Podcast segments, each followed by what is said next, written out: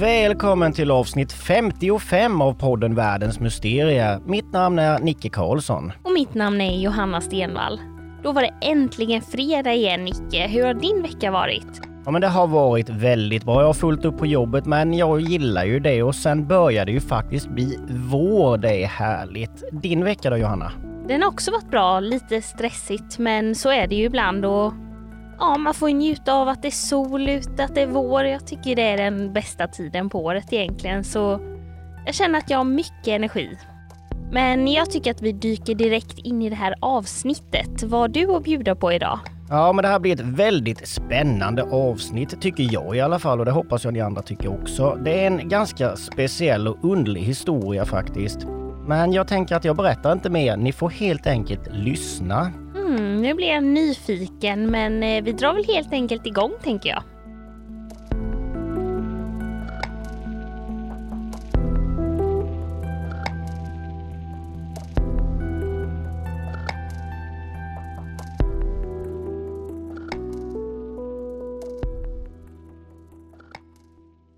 Jag ska berätta om en kvinna som under många år var America's Most Wanted. Detta är en mycket märklig historia men också väldigt, väldigt intressant. Vi fick in detta som ett tips från en av våra lyssnare och vi är väldigt tacksamma för alla tips vi får in, så stort tack till dig. Jag kan säga att det var inte helt enkelt att få ihop det här avsnittet eftersom det inte finns så många källor och de allra flesta innehåller information som skiljer sig mycket från varandra.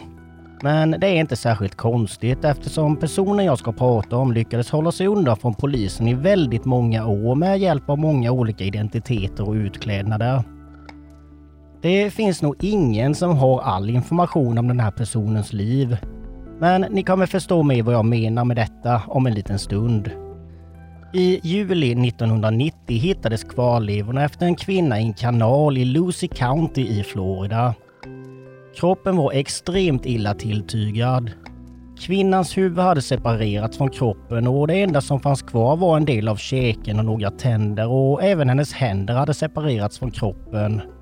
På en del av hennes kropp hade en större bit hud avlägsnats. Där ska kvinnan ha haft en större tatuering.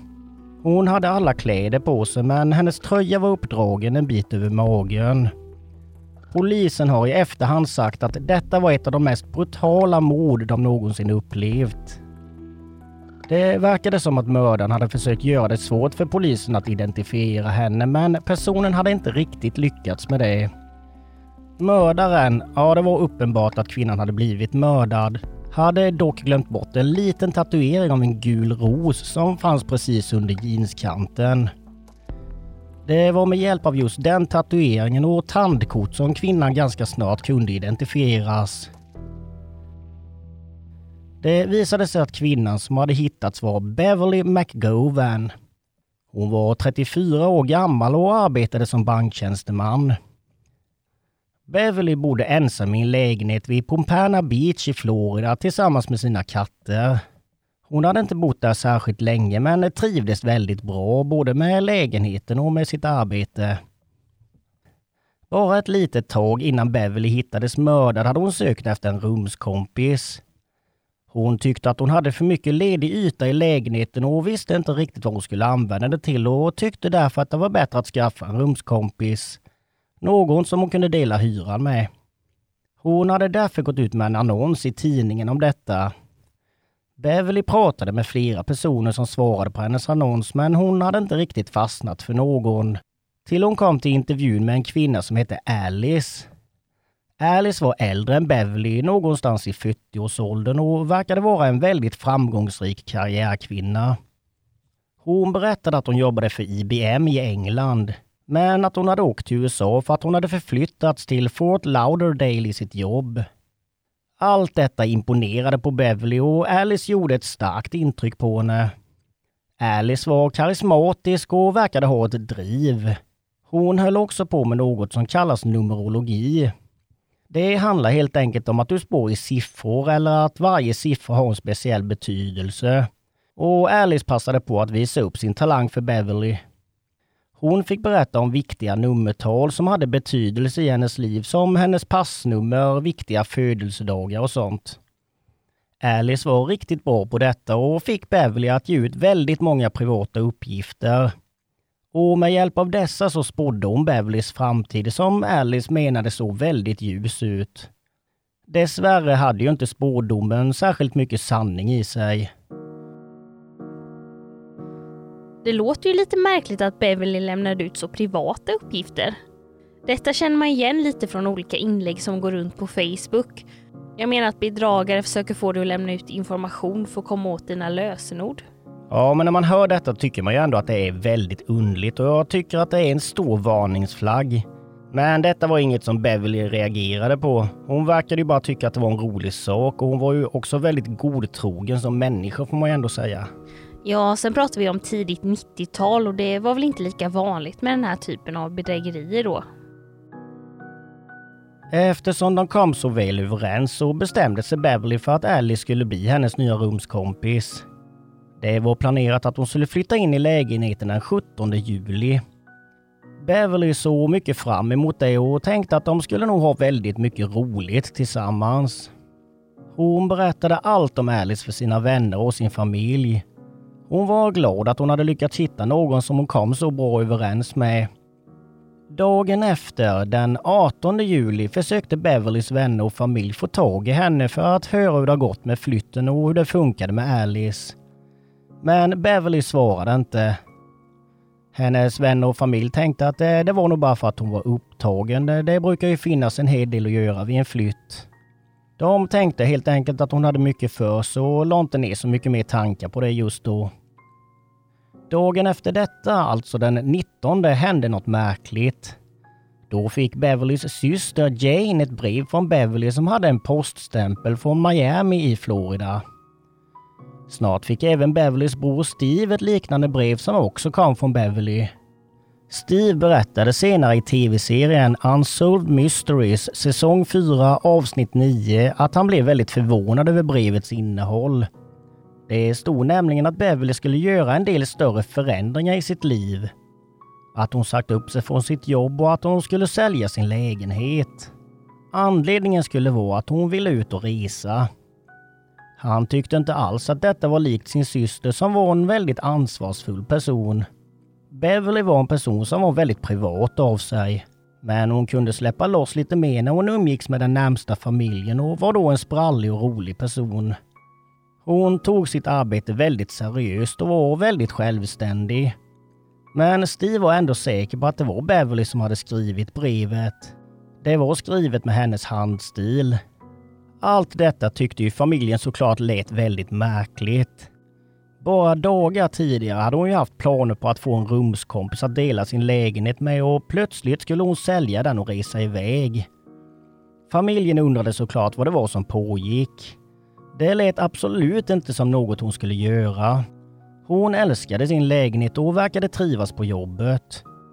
För att försäkra sig om att Beverly verkligen hade rest iväg gjorde Steve och Jane ett besök till lägenheten. Då hade hon inte dykt upp på jobbet på två dagar. De kunde se att hennes bil inte var där. Hennes tillhörigheter var inte heller där som pass, födelsebevis och hennes älskade katter.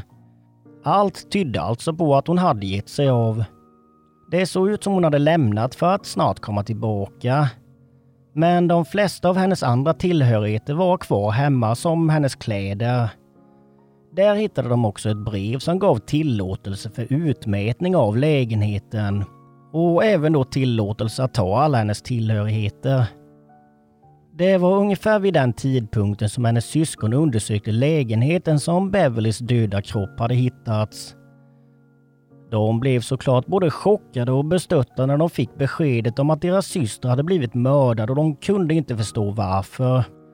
Beverly var en omtyckt tjej och det fanns ingenting i hennes bakgrund som tydde på att hon hade några fiender. Så att hon skulle ha blivit brutalt mördad var väldigt svårt att hitta någon som helst anledning till. Polisen började titta närmare på Beverlys liv. De kollade bland annat hennes bankkonton för att se om de kunde hitta någon ledtråd till vem mördaren kunde vara. Det visade sig att det hade dragits 795 dollar från hennes konto vid tidpunkten då Beverly redan var död. Man förstod då att någon hade stulit hennes kontokort. Det visade sig att det hade använts på ett närliggande köpcentrum. Där hade personen som stulit det köpt böcker och märkeskläder. Polisen pratade även med Beverlys familj och vänner och de visste att en kvinna som hette Alice skulle ha flyttat in hos Beverly dagen innan hon försvann. Polisen försökte ta reda på mer om vem Alice var men de kunde inte hitta något. De hade varken ett efternamn på Alice eller ett telefonnummer till henne. Det var därför extremt svårt att komma vidare på det spåret. Man bestämde sig för att prata med den person som hade jobbat i en av butikerna vid den här tidpunkten. Personen mindes en kvinna med blont hår som såg väldigt proper ut. Detta stämde väl överens med beskrivningen av Alice. Kortet hade också använts på en resebyrå i Miami för att reservera en hyrbil i London.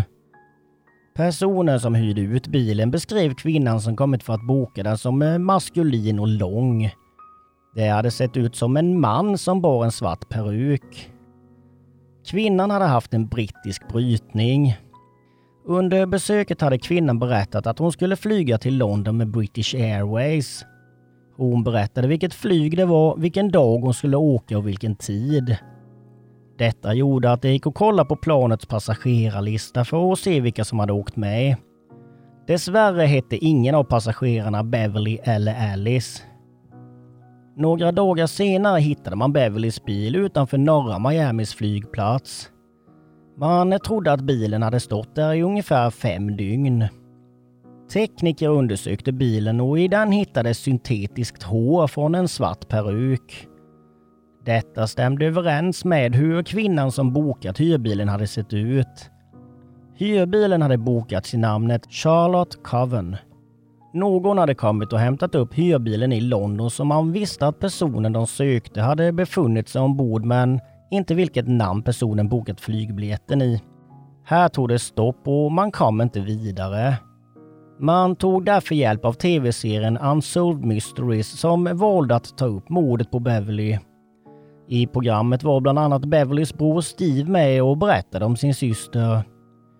Avsnittet sändes i november 1991. Över 500 tips kom in efter att avsnittet hade sänts men trots det tog det omkring fem år innan något nytt hände i utredningen. Då gick polisen ut med att de hade lyckats få fram Alice identitet. Det visade sig att hon var en 54-årig kvinna som hette Elaine Parent.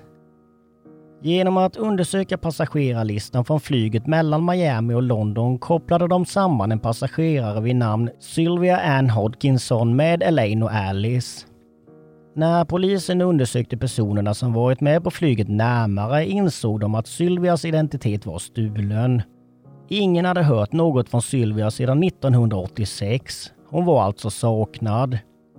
Det var då man insåg att Sylvia måste ha varit kvinnan som kallade sig för Alice. Men så Sylvia var försvunnen alltså?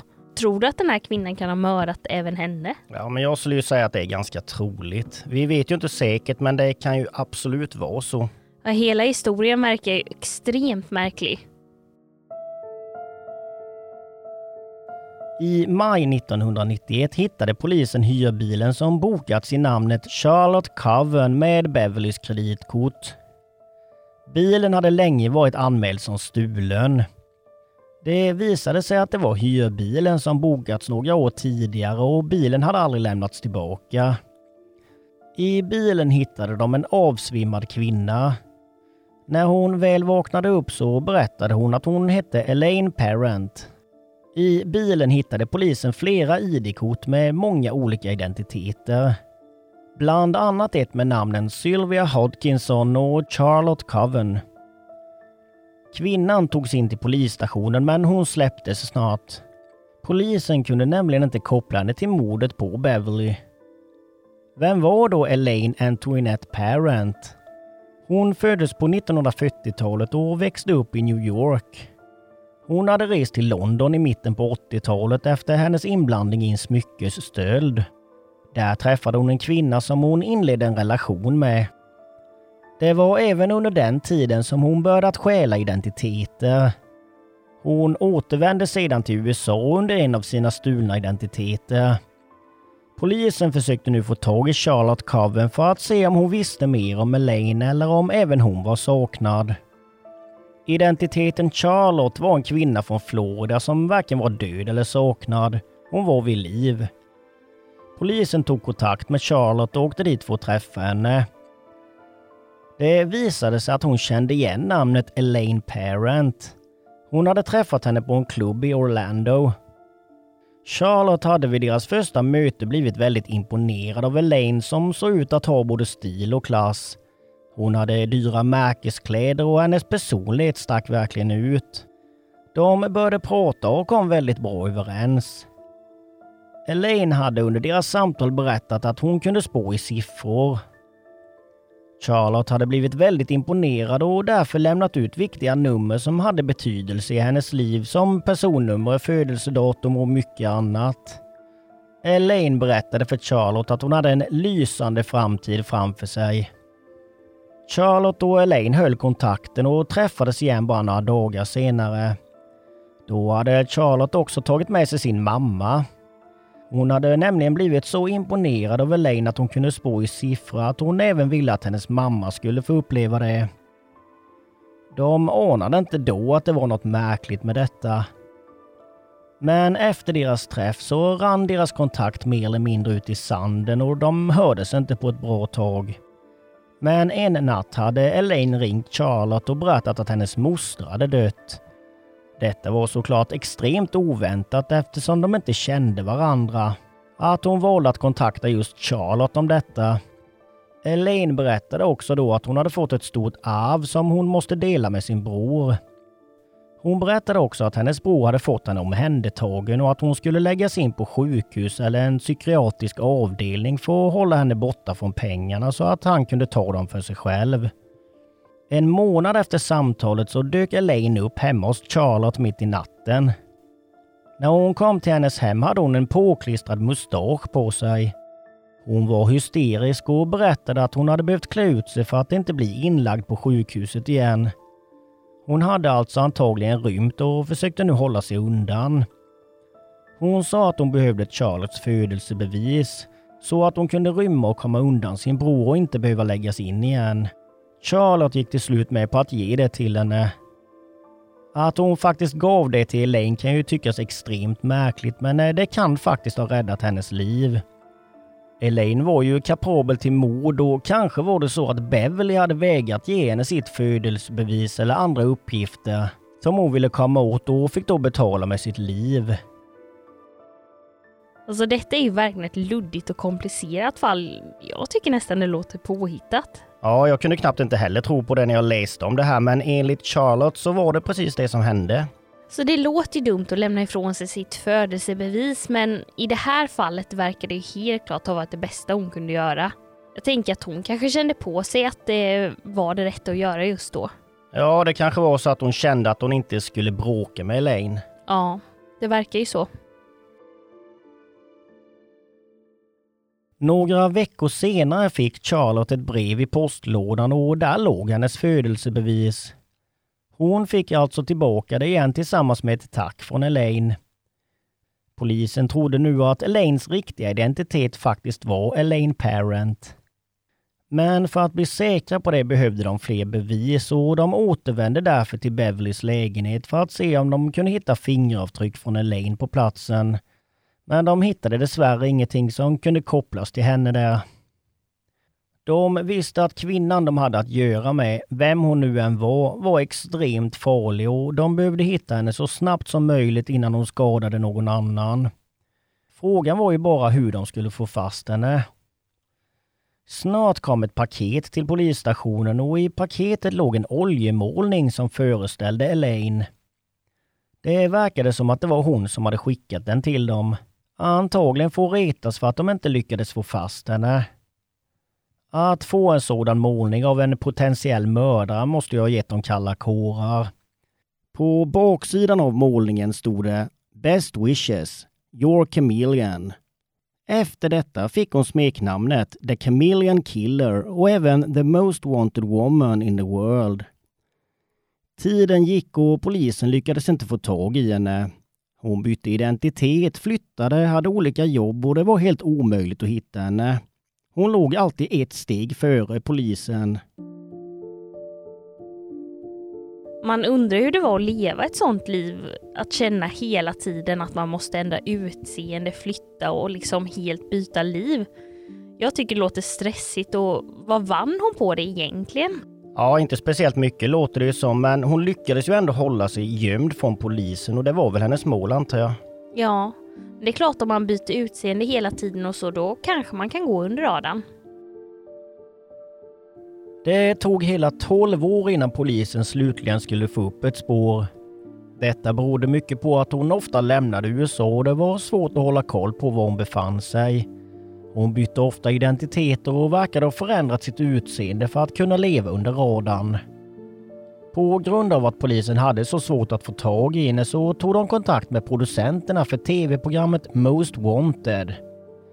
De tog då upp historien om Elaine och att hon var eftersökt för mord och bedrägeri. Programmet sändes den 6 april 2002. Detta gav genast resultat. Direkt efter att programmet hade sänts fick man in ett tips om var hon befann sig.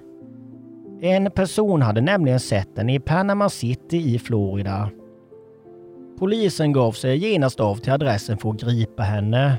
Men kvinnan som öppnade dörren såg inte ut att vara Elaine. Hon var inte lik kvinnan på målningen. Men de tänkte inte ge sig så lätt. De bestämde sig för att ta reda på om kvinnan framför dem ändå var hon. Det hade ju gått många år och man kan ju förändras mycket när man åldras. De bad henne därför att komma ner till polisstationen. De bad även att få se hennes ID-kort, vilket de fick. De tittade på det och tyckte att det var något som inte stämde med det. Under tiden de tittade närmare på hennes ID hade hon gått in i lägenheten igen. Hon hade bett om att få byta om innan de alla skulle åka ner mot polisstationen. Plötsligt hörde poliserna ett skott. Elaine hade skjutit sig själv i bröstet och dött. Hon hade helt enkelt tagit sitt eget liv. Det visade sig att hon hade skjutit sig själv i bröstet med en 357 Magnum. Att hon tog sitt eget liv betydde att polisen inte kunde förhöra henne om mordet på Beverly. Elaine valde alltså att ta med hemligheten hon bar på med sig i graven. Med hjälp av fingeravtryck så kunde de bekräfta att det var Elaine. Detta gjorde att det var omöjligt att få fram det riktiga motivet till mordet. Något som Beverlys familj kanske hade behövt för att få ett svar på varför just deras syster och dotter togs ifrån dem. Efter Elaines död så undersökte man hennes lägenhet och där hittade man en hel del. Bland annat ett stort antal peruker och andra förklädnader. Det fanns också en bok som var full med ett flertal personers personuppgifter. Det sägs att sju av dessa personer saknas kunde det betyda att hon hade mördat dem? Än tror inte jag att vi har sett slutet på historien om Elaine Parent. Om det nu verkligen var hennes riktiga namn eller kanske även det var en stulen identitet. Man undrar ju om polisen någonsin kommer få svaret på vem kvinnan egentligen var och vad som gjorde att hon blev den hon blev. Frågan är också om hon har begått fler mord Polisen tror att hon har mördat fler än Beverly och att hon har riktat in sig på singelkvinnor som hon mördade för att kunna stjäla deras identiteter. Beverlys mord räknas idag som olöst, trots att polisen är väldigt säkra på att det var Elaine som tog hennes liv. Vi får hoppas att Beverly vilar i frid.